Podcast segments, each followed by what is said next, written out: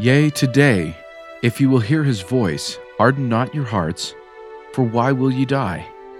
Jacob chapter 6, verse 6, and Psalm 95, verses 7 through 8.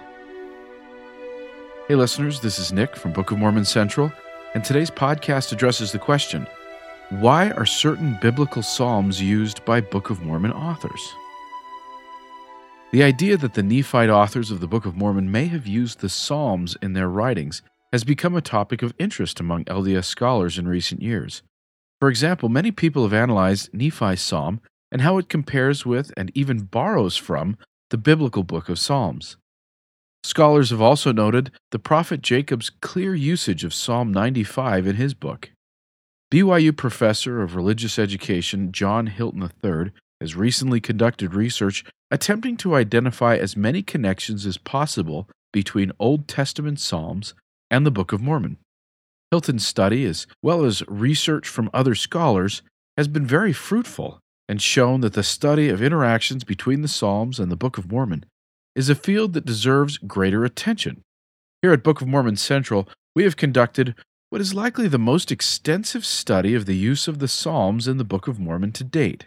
A computer program was used to find matches between the Book of Psalms and the Book of Mormon for phrases or groups of words of three words or more. Then, an intensive analysis of these matches was performed, and an established method was used to eliminate superfluous phrases and identify significant interactions.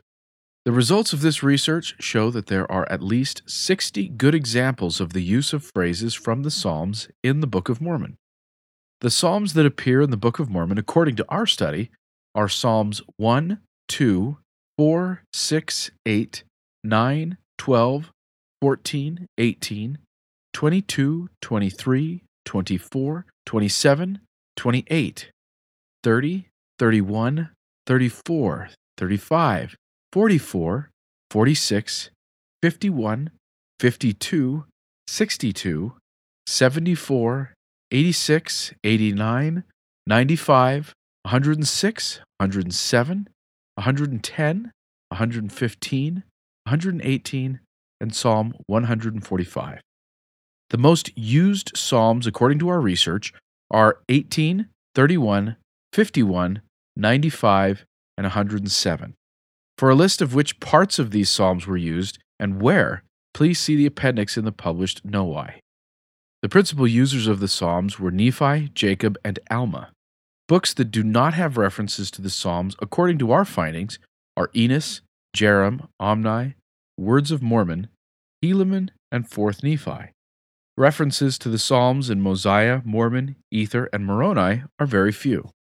In the books from the Book of Mormon that do have several Psalms quotations, 1st Nephi, 2nd Nephi, Jacob, Alma, and 3rd Nephi, they are generally scattered throughout the books. The highest concentrations of uses of the Psalms are in 2nd Nephi 4, Alma chapter 5, 26, and 37. Generally speaking, the Psalms that we would most expect to show up in the Book of Mormon do, while those we would not expect to be present are largely absent. Psalms from throughout the biblical Book of Psalms are found in the Book of Mormon, but a large concentration of those present are from the initial Davidic collection of Psalms, Psalms 3 through 41. Sixteen of these appear in the Book of Mormon, according to our findings. These are largely considered to be pre exilic so it is likely that they would have been on the plates of brass, and therefore that Book of Mormon prophets would have had access to them. We do not see many of the royal psalms, most of which were likely pre exilic, in the writings of Nephi and Jacob, but this may be partially due to their aversion to the royal ideology of the Davidic monarchy, the Deuteronomistic reforms that were popular in Jerusalem in the time of Lehi and Nephi. Some of the royal psalms do show up later in the time of King Benjamin and in the writings of Alma the Younger. The psalm collections of Korah and Asaph are generally considered to be from a later time, with some hymns possibly dating to the pre exilic period, but many are considered to be exilic or post exilic. Many fewer psalms from these collections appear in the Book of Mormon.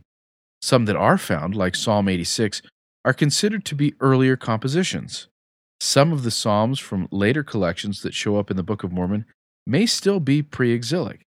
This is because earlier, especially Davidic or royal psalms, were scattered throughout the Psalter and placed in strategic positions in order to act as bookends to the Psalter's five books, or to give some collections a more Davidic flavor.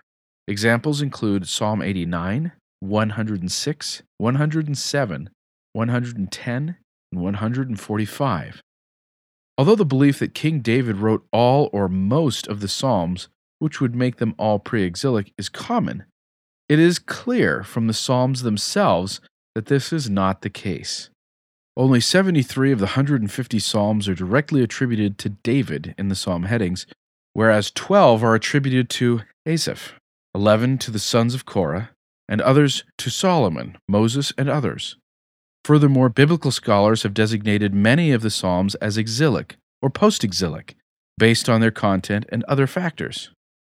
It is also important to note that the earliest examples of biblical Psalms that exist from the Dead Sea Scrolls are collected into psalters that do not match the order of Psalms found in the Bible as we know it today.